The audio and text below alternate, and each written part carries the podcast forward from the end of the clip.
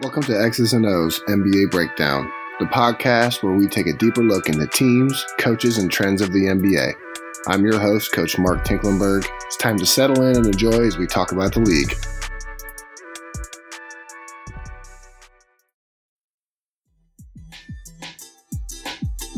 Hey, Hoopheads, we appreciate you listening to this episode of X's and O's NBA Breakdown.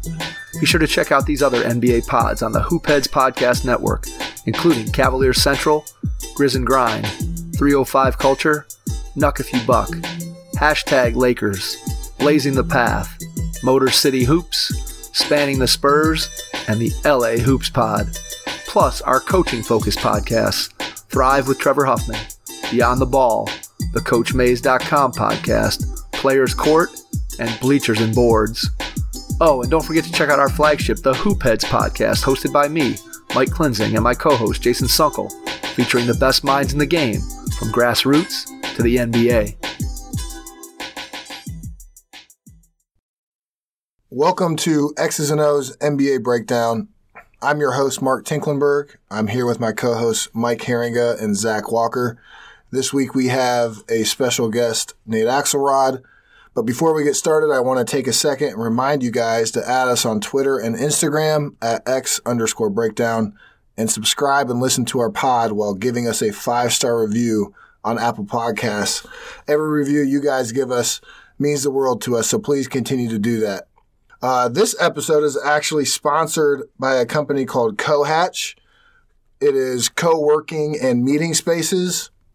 Currently, there are five locations in Columbus. And coming in 2021, there will be one at Ohio State University and in Dublin. And they are also coming to Cincinnati, Indy, and Cleveland. Um, our good friend Stacy Holland, who works for the company, allowed us access to a podcast room here this week, and we are really excited to get started. So here we are. This is episode four. I got um, a former player of mine who is now a current head coach at Ohio Wesleyan with us. His name is Nate Axelrod. And Nate and I have known each other for about, what, 12 years or so? It's been about 14 years. 14 years. Um, and Nate is, we're going to get into all his accolades and everything he was able to accomplish as a player. Um, but I met Nate when he was in seventh grade, going into eighth grade at actually one of our basketball camps, and Nate was about five foot even at the time. Definitely the smallest kid in the camp. Yeah, by far. by far. Um, but he always stood out to me and, and all of us coaches because even though he was the smallest, he was winning all of the competitions that we had at camp. And his skill level was always so much higher than everybody else's, even though he was the size of most of our second and third graders, and he was a seventh grader. And that is no disrespect. no that disrespect. is just the cold hard truth. um, so I've known him since then. I've started training him. Then starting that summer, I started working with him, and I'm gonna let him kind of talk about like how we met and what that looked like, and and just kind of our past, and go from there. Yeah. So it was really cool. The first time I met uh, Tank, you know, I, I, met him at a camp, um, and he actually knew my brother from going to high school with him, and that's kind of how our connection sparked. And just getting to know him through the camp, I thought he was the funniest dude in the world. and I'm not just trying to hype him up right now. He would crack jokes in between drills and everything. And It's not him with a bigger head than he already has. but that, that's my second point. He has a huge head. um, yeah. But no, he, he made basketball really fun. And, you know, ever since then, I started training with him after that camp. And, you know, it became a habit every single summer. Next thing you know, he's coaching me in high school. Next thing you know, he's training me in the summers in college. And next thing you know, we're still best friends, uh, talking about coaching, school, basketball all the time. Yeah, we still work out in the summers to this day. Not on the basketball court now. No. Now, now, we hit uh, sand volleyball pits and, and Coffman Stadium steps. Yeah, some of those workouts were killer this past summer. Yeah, that was it, it, was fun. That was fun. It was fun joining so, Seth Fuller too. yeah, yeah. Shout out to Seth. Uh, so we'll we'll talk a little bit about like what that skill development was like later in the show. Um, but let's kind of walk through um, your career, and, and, and Mike and Zach are going to jump in with some some questions and and like what that looks like for college players, and and kind of how your journey worked. Yeah. So I, I, graduated high school in 2014 from Dublin Coffman. Um, after that, I decided I wanted to play in college at Ohio Wesleyan University, um, about 20 minutes away up in Delaware.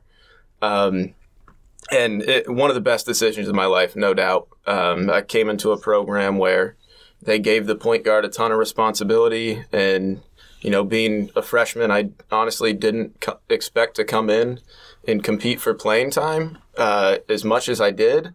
Uh, and next thing you know, I, am starting. I started every game throughout my career. Ended up as National Freshman of the Year my freshman year. My sophomore year, we made the Sweet 16. I was second team All American.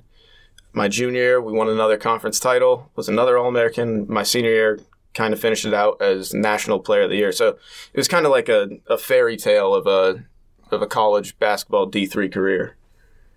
Yeah, I uh, you know sort of kept track of you in high school, coming to Mark's games and kind of watching that, and uh, as you went on to college, I just, you know, I kept sort of, I kept up on you from afar.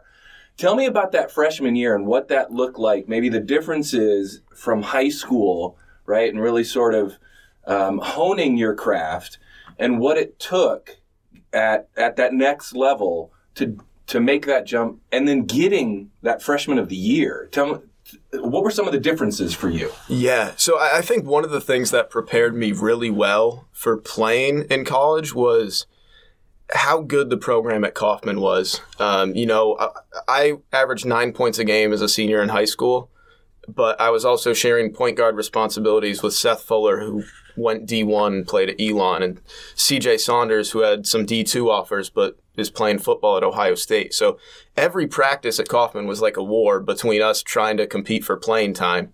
So I think that prepared me really well. And then, too, the college game, you know, I came into a system where we had a ton of great shooters around me. So it made it really easy for me to get in the paint and use my quickness, whether it was finishing at the rim or driving and kicking, getting easy assists. So those those things I think really helped me prepare um, and set me up for the success as a freshman. Another you know funny story is it, it, the start of my freshman year. Coach DeWitt, our head coach, gave us um, these goal sheets, and we had to write what are what are our goals, what are our team goals for the year. And I remember talking to my dad about it, and like, hey, what what should my goals be? And one of the goals I wrote was I, I want to be NCAC newcomer of the year, freshman of the year in the conference. He's like, whoa, I think that's a little, I think that's a little too far. Hmm. Like, you know, I think we all just expect me, hey, I'd be happy if I got minutes, maybe scored 10 points a game, something like that. And, you know, as games got on, I kept developing and getting better. Um, and next thing you know, it was National Rookie of the Year, which I didn't even know the award existed until my dad texted me about it. So that was really exciting. So I couldn't be happier with that freshman year and, and also helping our team, you know, win its first conf- regular season conference title since, you know, the 80s. It, it was unbelievable. And I'm going to jump in on that.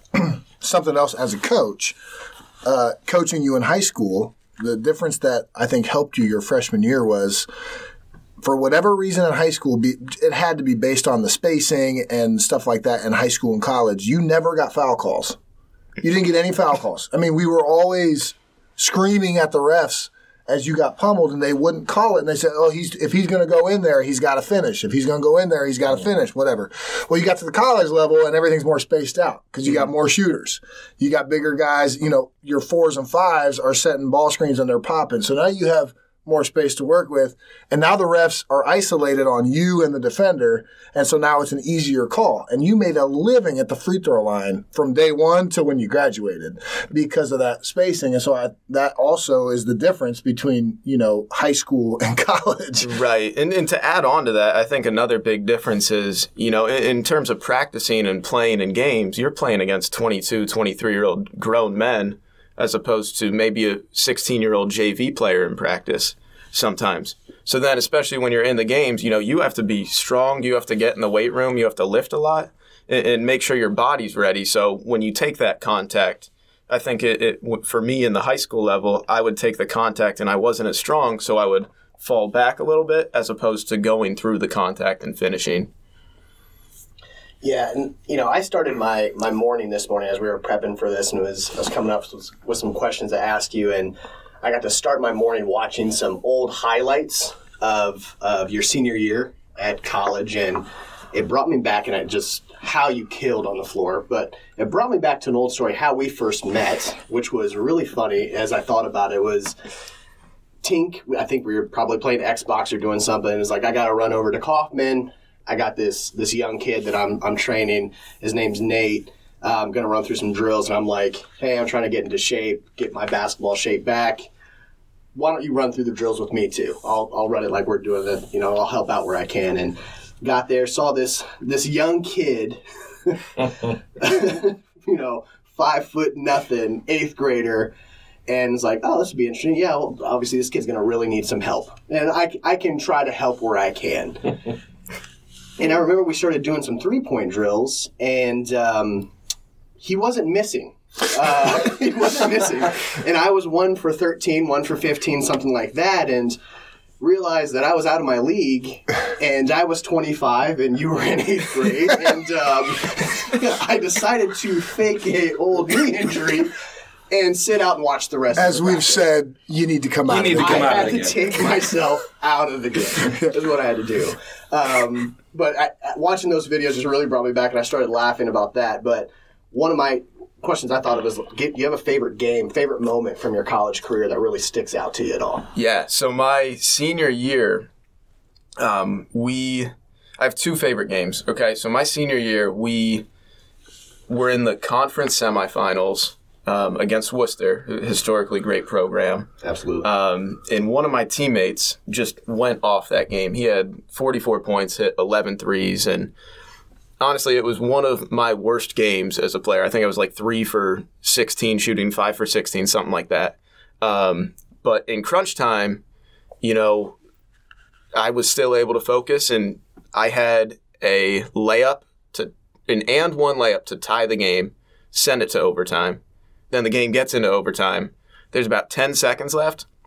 I take the ball full length of the court, make a game-winning layup to to win and send us in the conference championship. So that's one of my favorite moments. My other my favorite game. So we made the Sweet 16 my sophomore year.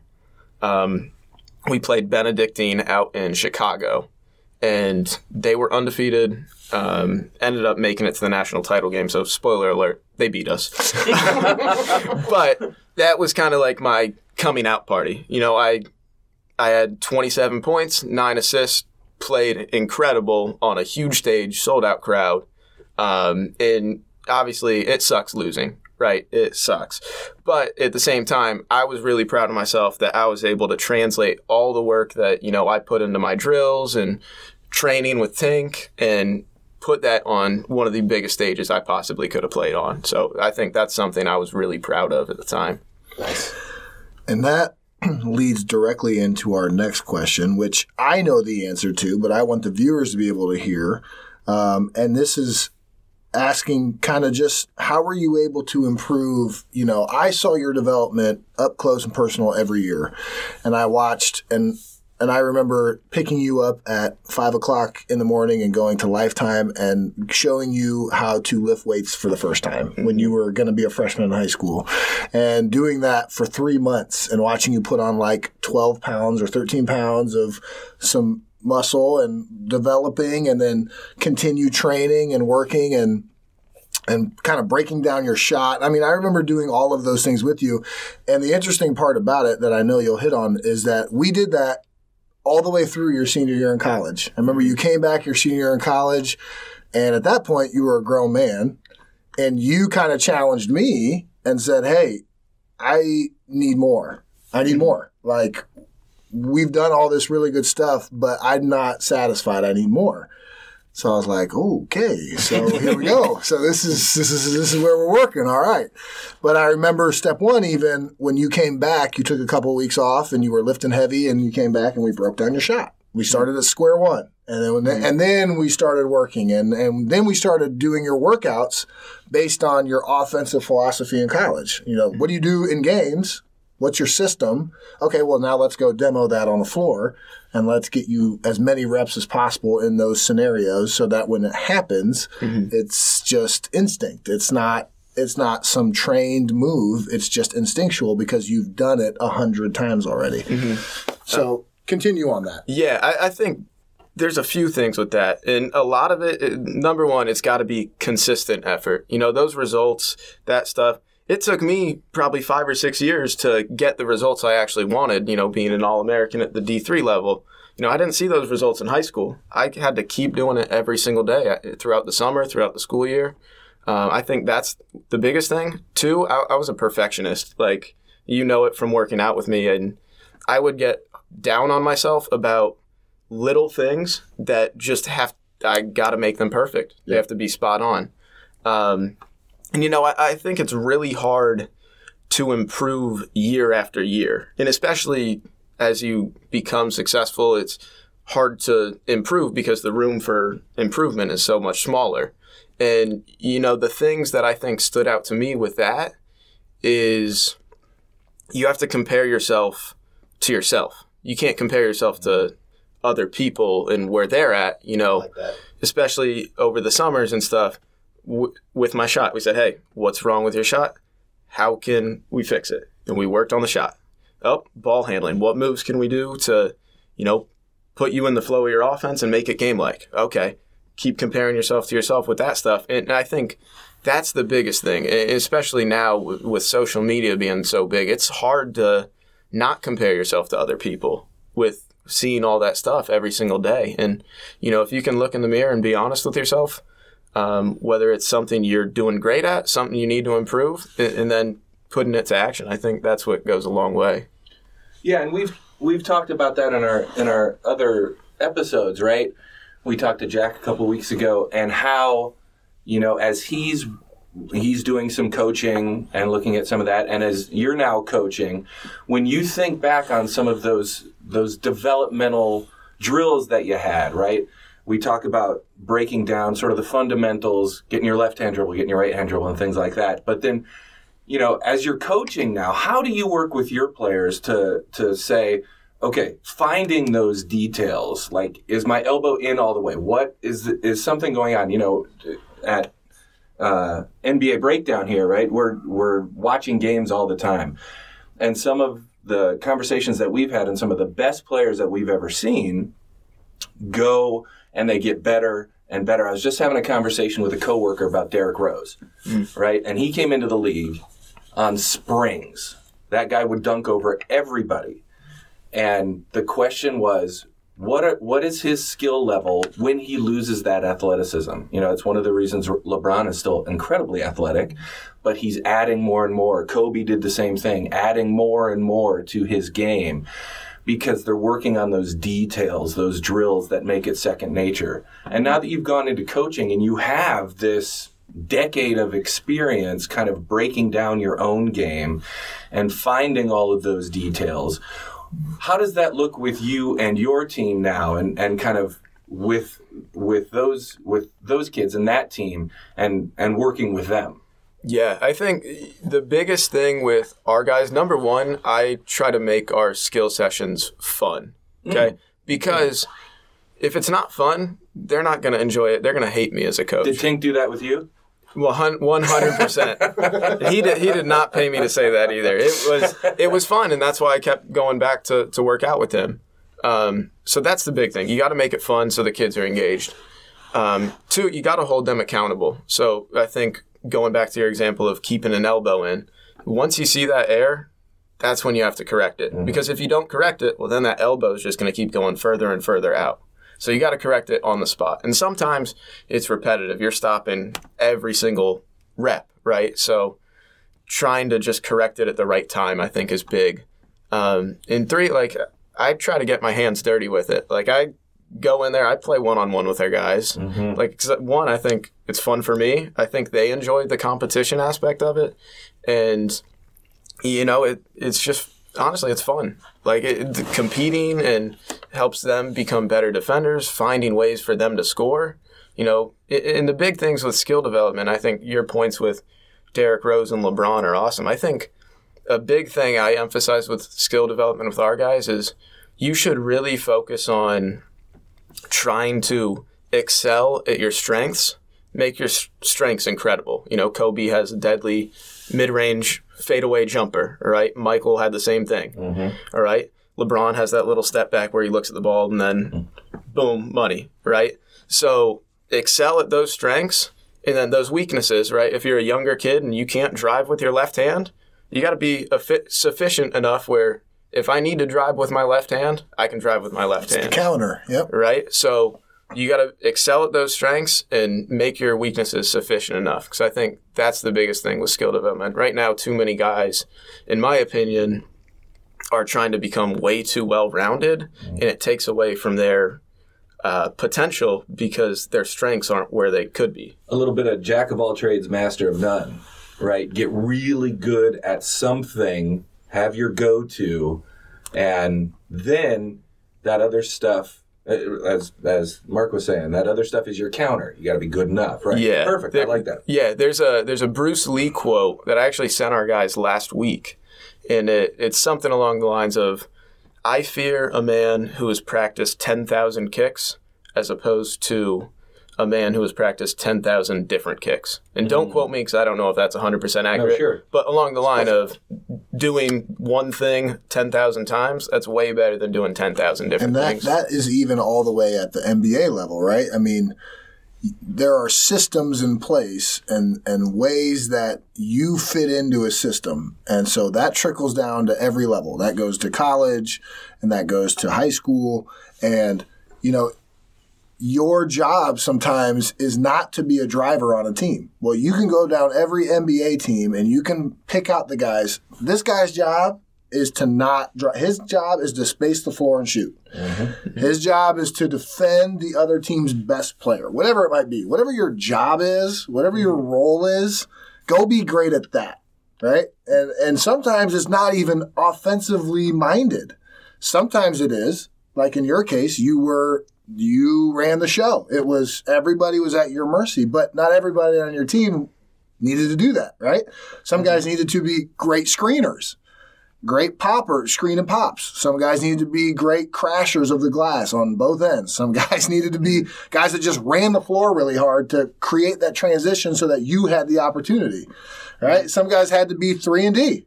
right. And some guys are slashers, and some guys are really good cutters. There are so many opportunities for kids at the college and high school, and even and, and guys at the professional level to find their niche. And I think we get lost a lot with guys that try to do everything. Right. And I, It- I think that's what you're hitting on. Right. And I think the best example I can give, and one, I love this because Duncan Robinson is came from Division Three. He, My boy. he, Duncan Robinson, your boy, is a 46% catch and shoot three point shooter. Yep. That's how he makes a living in the NBA.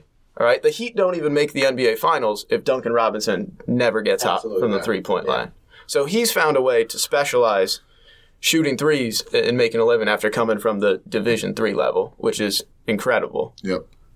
I'm gonna I'm gonna kind of go back to that skill development thing, 'cause- and this keeps popping up in the last couple episodes. We're obviously talking about the physical health and everything like that. I would like to visit on that mental health. You're having a season right now where kind of up in the air for you guys as far as when's the start date, people being sent home. How are you keeping your players mentally ready, not just physically ready, during a, a year where everything's kind of different, kind of weird, maybe some down, some depression here and there. 2020's been a lot for everybody. How Yeah. are you keeping those players mentally tough too? Yeah, so our guys are actually on break right now. They're they're coming back middle of January. So it's such a different year. You know, everything is up in the air. It always has been up in the air this this past year. Um, you know, ways we're staying involved. We're talking to our guys just about every day. You know, making sure, hey, how are things going? How's your family doing? You still staying on top of basketball stuff? Anything I should be worried about as a coach? Like if you feel feel free to talk to me if you need it. Yeah. You know, um, and you know while our guys were on campus and we were practicing, you know we were trying to, you know, control what we can control. Um, and I think that's the big thing. You know, you got to focus on the present. You can't look, hey, what's the season going to look like three months from now? Right. right? You got to right. focus on all right, today at practice. And you got to see the bigger picture too. Okay. So focusing on, okay, this little break and us not being able to play, this can be a good thing, right? We can focus on our skill development. We can get stronger, right? Especially as a team where we have some really good young guys, right? It can help get those young guys ready for when we are playing. And, and just like, you know, you saw it with the Big Ten in football, you, you never know when, one, you never know when things can get taken away, as we saw last spring. But with Big Ten and football, you never know when they can come back too. So you got to be prepared either way. Well, and I was gonna, as you were saying that, I was gonna say that that has a lot to do with the mindset of the staff, right? I mean, you have the ability to turn these negatives into a positive. Do you see this moment in time, you specifically as the coach, as something that you can or have found the ability to build on? Because it's tough for all of us, right? Those kids want to mm-hmm. play. Right. They want to play. Um, but figuring out and, and helping them learn from this and grow from this, have you seen those opportunities as well? Just that that they're sort of taking ownership of that? Yeah, definitely. I think I think honestly everything I I'm huge into skill development. I think that I've built great relationships with our players this fall specifically our new guys because they're coming into college they don't know what to expect it, that's been my way of you know building relationships with them and you know using that as a fun time all right? Normally on a college campus you get so much social interaction but okay you're kind of locked in a dorm room. You can't go anywhere without a mask and all that stuff. So hey why not use the basketball stuff as this is my fun time. This is where i can interact with people on a on a personal basis. So I, I think that's been a big thing. Excellent. So, we are going to take a quick break and we are going to come back and finish our conversation with Nate Axelrod. Um, this has been some really good stuff. We're going to hit on some last uh, questions about Nate's career and some other things he's um, doing coaching wise. And then we're going to talk a little NBA to finish. Uh, again, we want to say thank you to the company Cohatch for sponsoring us and letting us into their pod room this week. And uh, we'll see you guys here in just a sec.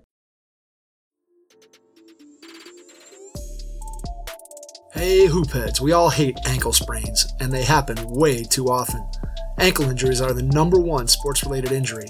Aryse is trying to change that. With the iFast, your athletes get preventative protection and full mobility. Athletes no longer need to wear bulky braces that limit performance and give mediocre protection. Anyone playing sports should be using these products. Keep your athletes in the game. Don't wait for them to get hurt to take action. Visit www.aryse.com, spelled A R Y S E, and use the code HoopHeads to get 20% off the future of performance. That's A R Y S E dot com with promo code HoopHeads to get 20% off. Welcome back to X's and O's NBA Breakdown. I'm your host, Mark Tinklenberg. I'm here with my co-host, Mike Herringa and Zach Walker. And we're here with our guest, Nate Axelrod, the current assistant coach at Ohio Wesleyan. I apologize. I said head coach. It just slipped off my tongue earlier in the episode, but the head assistant coach for Ohio Wesleyan College, uh, or university. University. University. So we got a couple things going on here. um, so we're going to continue our conversation and just kind of cap off Nate's career. Nate won Freshman of the Year award, as we talked about, um, which is a big deal because we didn't hit on it. But something that you reminded me of was that actually Duncan Robinson, who we talked about earlier, won it the year before you.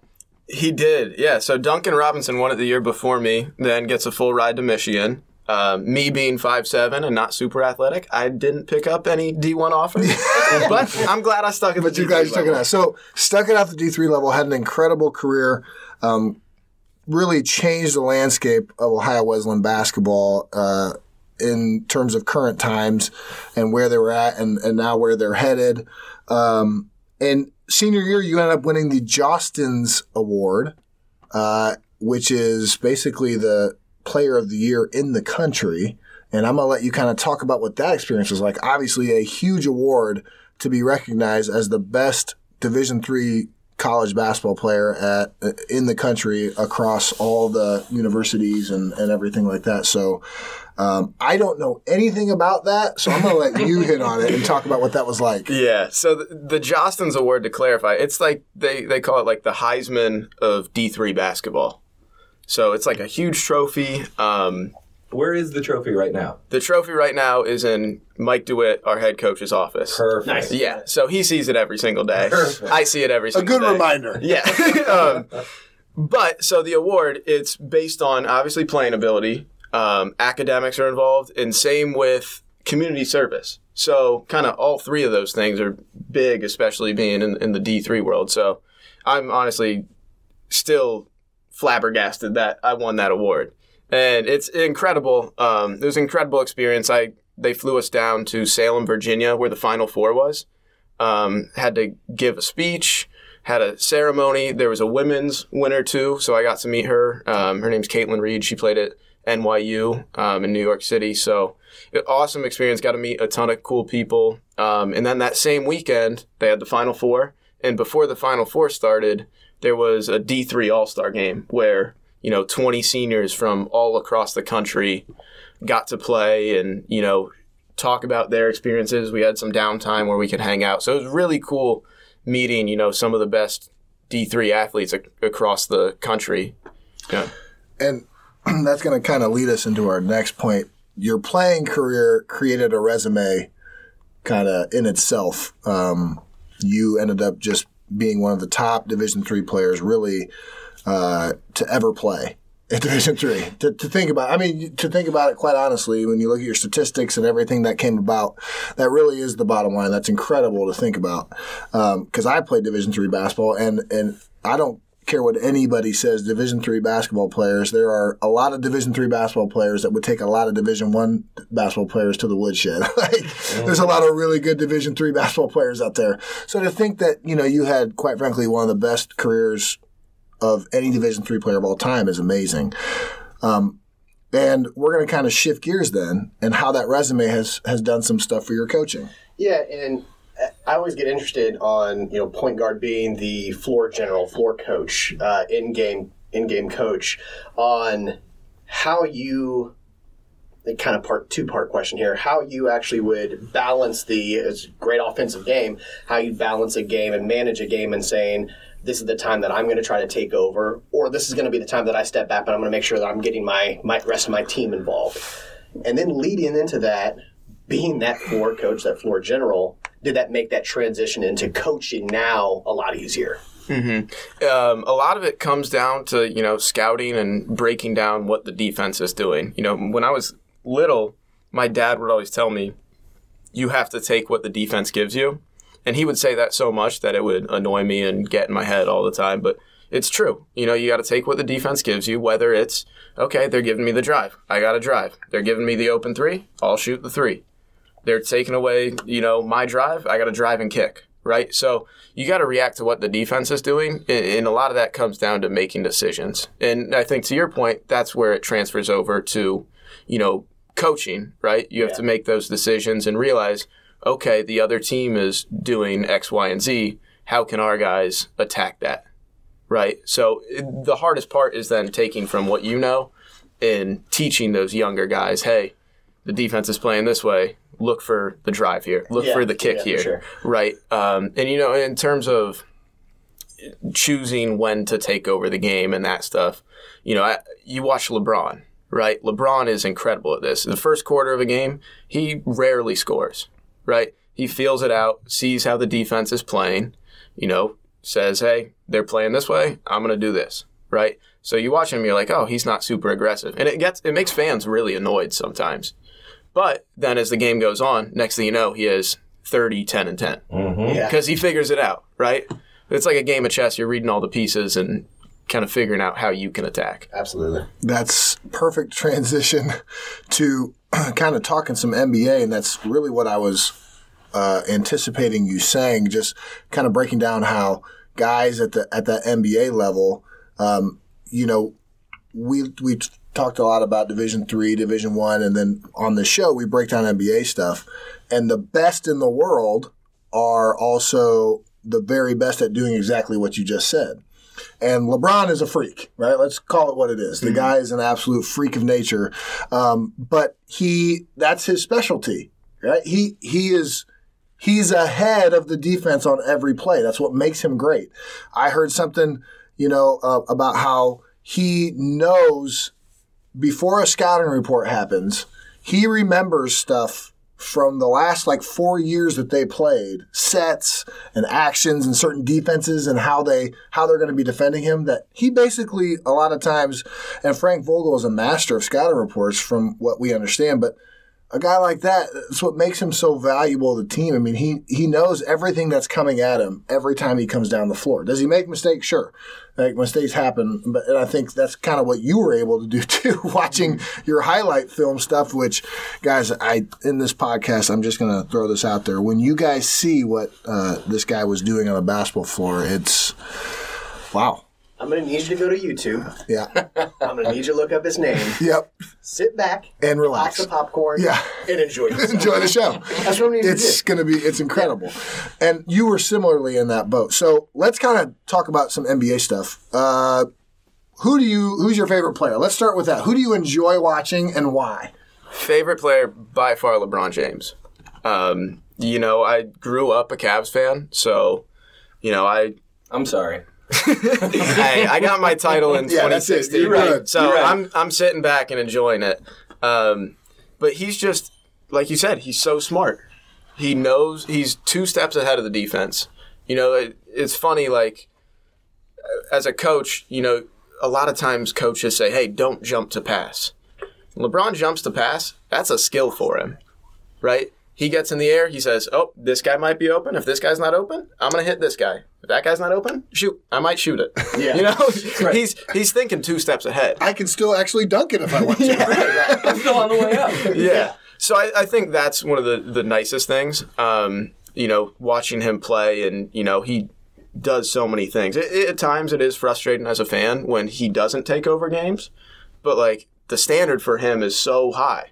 If he doesn't have 30, 10, and 10 in a finals game, that's a bad game for him. Yeah. Right? Well, you know, we have this LeBron conversation all the time, and it, it's almost well. Of course, it's hard to live up to Jordan, right? But you have those players, and and Jordan sort of rewrote the script on some of that. My favorite player of all time is Magic Johnson, right? He could take over a game, but he was known for his passing and making the right decisions. It really wasn't until Jordan came along and won those titles where it was the best player always has to take the last shot and always has to make it. Kobe sort of uh, did that as well, right? He was the guy that wanted the ball in his hands. And one of the things that people get frustrated with LeBron about, and we talked about this in one of the last shows, right? Danny Green has a wide open three at the top of the key because it is the right basketball play. LeBron is being triple teamed at the rim, spins out to one of your jump passes, gets it to the right player for the right shot. But because he doesn't take the last shot, or he doesn't do that, um, it, it's it's suddenly he's not he doesn't have a killer instinct, or he doesn't have this right. And as a basketball guy, does that come? Because I know for me, I, I I mean, my basketball story with you is I played a rec league game with you, and I told Mark I'm not guarding him. I don't even want to be on the same side of the floor as him. rec league? I have yet to go back to that tournament. but as even for me as a basketball guy, I'm like, no, that's the right play. That is the right play, and that's got to be as as somebody that's got sort of your view of the court and him as your favorite player. uh, That's got to be something that sort of lights you up inside, making the right play. Right. It's like you said, it's the right decision. You know, same thing with the way we coach our guys. As long as they're making the right decision, if the right decision is to shoot the ball, shoot the ball. If the right decision is to pass the ball, pass the ball. All right. And then it's our job as coaches to put them, put those guys in the situations in practice where they're practicing those shots, getting those reps, and so on and so forth. So yeah, that does kind of annoy me a little bit. And I love LeBron so much that I'm going to defend him no matter what. Oh, sure. So Sure, sure, sure. So LeBron being your best or favorite player to watch, Mm-hmm. do you have one of those teams that hey, when it's on, you can't help but at least check them out? Do you have a team that's kind of like your sleeper team that you enjoy watching? yeah, I'm going to add actually on to the favorite player thing. I love watching Chris Paul too. Ooh, and yeah. you know, I tried to He keeps coming up. He keeps Right. coming up the bulldog. I tried to honestly when I was little, I tried to model my game after him, and you know, him being a smaller guard, I think he's what six foot. You know, he controls the game so well. I, I made my parents get uh, NBA League Pass when I was like 10 because I wanted to watch Hornets games. Like, Yeah. who wants to watch Hornets games when they're ten? You know, and, it was just to see Chris Paul because he was running the show, taking them to the Western Conference Finals as a second year player in the league. and at 35, still doing Yeah, Great. With especially being a leader to that Thunder team with uh, Shai Gilgeous-Alexander and It doesn't matter who's Schroeder. the They yeah. started three. they started three point guards and still made it pretty far. Yeah, they- um, so I'm excited to see him with the Suns. yeah. Um, you know, sleeper team, definitely not the Cavs this year. Um, I love honestly. I I know they both made the finals. I love watching the Lakers. I love watching the Heat. You know, one Coach Spoelstra does a great job and somehow always finds a way to get those guys playing the right way towards the end of the year. You know, they took a bunch of guys with not much experience to the finals this year. That's pretty pretty impressive. Um, the Lakers too. You know, you have star power. You have LeBron. You have AD. Um, it's it's like Showtime again. Like it's it's fun to watch. Those games are entertaining. I'll stay up for And them. we've talked about them a lot, but they are stacked. Yeah, say this year's going to be even more so, right? And- the additions of free And as we're recording, the headline just came across that Kyle Kuzma just signed a three-year extension, a, a valuable piece to that puzzle. The Lakers just they just keep adding right now. Like you said, it's like Showtime, dude. They're just the pieces of the puzzle are really coming together for them. is doing his thing. Yeah, yeah. They're, uh, that's going to be, and we want to give a shout out, not a shout out, but we want to mention that you mentioned uh, Coach Spo for the Heat and that staff in general, what they just what they do. Uh, our guy Chris, who you and I have both trained with and against, and that's not fun either. So, how these guys felt about watching or playing with you is similar to how I felt playing against Chris every day. And, and to kind of piggyback off of what you've been talking about this whole time, just the mentality of the uh, of great players, and that's a guy that played in the NBA for seven years and and made a, a career out of it. Now as a, a the head assistant for the Miami Heat, or first or second in line there, um, and to watch him work out and be a part of that and be able to translate what he gave me and give it to you kind of down the line and now you're giving it to the next and the next and the next. You know he started all that to go back to your conversation about training. I didn't even know that that stuff existed until i started working out with him. And watching him break everything down and the perfectionist side of it as you said this is younger players college players eh, whoever is listening to this show i just want you to understand that every single time that there was a workout, an NBA player, the best to do it in our high school, in our and quite frankly, as a guard, maybe in our area at the high school and college level, Chris Quinn shot like ninety percent or above in every single workout I ever did with him. That's crazy. Now to think that we're talking hundreds of mid range, hundreds of threes, NBA threes, floaters, moves, off the dribble, you know, step backs, and you name it. To think that in every single workout he shot 90% or above, and I'm not exaggerating, that's what separates you, right? I mean, Right. And, and it was just every shot, every time he shot, it was the same.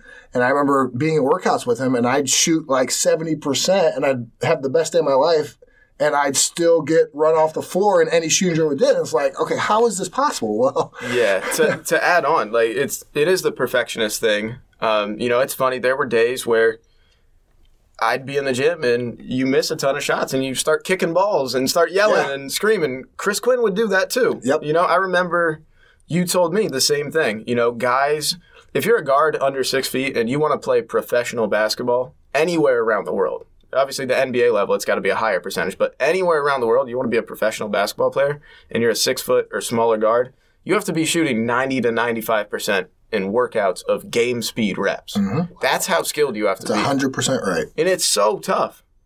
it it's really tough. Honestly, That's- I don't know any other way to say it. Yeah, it, it's ninety percent tough. Yeah, it's tough. it's A, it was just I just wanted to hit. It's just it was always masterful to watch you and then him or, or him and then you guys work out. It was I was kind of the middleman, right? And I just got to pass along that stuff. But you were so similar in how you did all that. Well, it's it's interesting, and I wish I could remember who said it because it it came to me as you guys were talking about the the intentionality of what you're doing. Right when you're running drills, you are doing it intentionally, and the phrase is practice does not make perfect. Perfect practice makes perfect. Right, and being intentional with your drills, being intentional with what you're doing, and again, as a as a sort of third party to your success through Mark, you know, I followed you from afar, and he would tell me this kid is working. Yeah. He's doing the work, he's doing it right, and he's coming back, and he has implemented the things that we've talked about and found holes in his own game that he's bringing to me to say, hey, let's work on this. Yeah. And as we're talking to those kids out there that are looking to take that next step and what can I do, right? The intentionality of those drills and practice and things like that. Right. I think the intentionality is the biggest piece. You know, honestly, you're wasting your time if you're doing drills that aren't going to translate to games. You know, it's it's really. I think that's the hardest part for guys is guys can get in the gym and be there for two hours, but translating what you're doing in those drills, whether it's coming off a ball screen, doing a ball handling move, if you're not translating it to a game, you're wasting time, right? So I think that's where you know watching film and breaking down, hey, how do I make this decision? When when's it the right time to drive and kick? When's it the right time to finish at the rim? You know, I think that's the biggest piece and where guys can take that next step as mm-hmm. players in, in terms of translating stuff. All right, Nate, I got to ask a question. Let's hear it. NBA prediction. You- Lakers repeat? What are you feeling? Lakers in five. Doesn't matter who. There it is. Lakers in five. That's a fact, boy. Okay. Just had to- I, had to, I had to ask the question. That's a fact. Lakers in five. My Pacers are going to be an eighth or not make the playoffs. So I just got to go. I will. I'm, I'm going to add another story about Chris Quinn. Um, you know, he used to host a kids camp in Dublin over the summers um, when he'd come back and would always be at Coffman. I worked it. Um, Tink worked it. He requested me to be on his team right after that Coffman camp, actually. Um, and one of the days I showed up probably an hour early. I'm weird. I have to show up everywhere like an hour early. Like I was here an hour early today, just sitting in my car. Um, but I get in the gym. Chris is the only one in there. He's doing these ball handling drills, and he's the only one in the gym. Like it must have been break before, you know, between sessions. And he sees me standing there, you know, little five foot tall kid. He's like, "Hey, Bubs, you want to jump in?" I was like, "Huh." Mm. I was nervous as heck. Yeah. I got in there, was trying my best. He was smoking me in these ball handling drills, like going twice the speed. Corrected me on my spin dribble though, so mm-hmm. you know I at least learned a few things. But you know, in terms of one, you can see him as a great coach in the fact that you look at these NBA games, he's right next to Spoelstra every single 2nd You know, giving his input, whether Spoelstra's taking it or not. But that's a that's a big job for assistant coaches, providing the input. Um, and two, just as a person, you know, he didn't have to take the time out to. He, he's in the NBA, like making a ton of money in the NBA as a player and competing at the highest level. Why would he need to add a little seventh grader into his workout? But he did. You know, and honestly, that's something that inspired me. It, you know, it, it pushed me to be a better player. And same thing, I try to try to incorporate other guys into workouts and stuff. And he's going to be phenomenal. You know, one of my favorite things is that even if it was an interview, I loved seeing his name as being interviewed for the Pacers coach this this offseason. Um, just because I know in the next five years, whatever it's going to be, we're going to see him out there Yep. Coaching a team because his basketball mind is that sharp. Yeah. He's going to be great. Yeah, he's going to do great things, and, and like you said, it's not going to be long till we see him as a head coach. Well, that's it. We got Lakers and five as, a, as the prediction from Nate. Um, we do not disagree. I, I know Zach in his heart might want differently, but I know deep down he knows that it's probably Lakers and five. Um, so we're going to stick with that. Um, for this week's episode, guys, again, we want to say thank you to the company Cohatch and Stacy Holland for her help getting us in here. Nate, we want to thank you for being here. Thanks, brother. Um, Thank you, Nate. We Thank do have a little me. thing before we leave, and that, that is we break down with Mamba on three. Ah, that's All right, perfect. everybody good? So for X's and O's NBA Breakdown episode four, we thank you, and we will see you next time. Mamba on three. One, two, three. Mamba. Mamba. Bye. If you have an existing podcast or are looking to launch your own pod but aren't sure where to start, the team at My Podcast Manager can help. Our podcast team works behind the scenes so you can do what you do best. We'll help you launch your podcast, make it sound great, and free up your time for the more enjoyable parts of podcasting. If you're ready to put your podcast editing, production, and promotion on autopilot with a trusted team of podcasting professionals, visit mypodcastmanager.com to get started.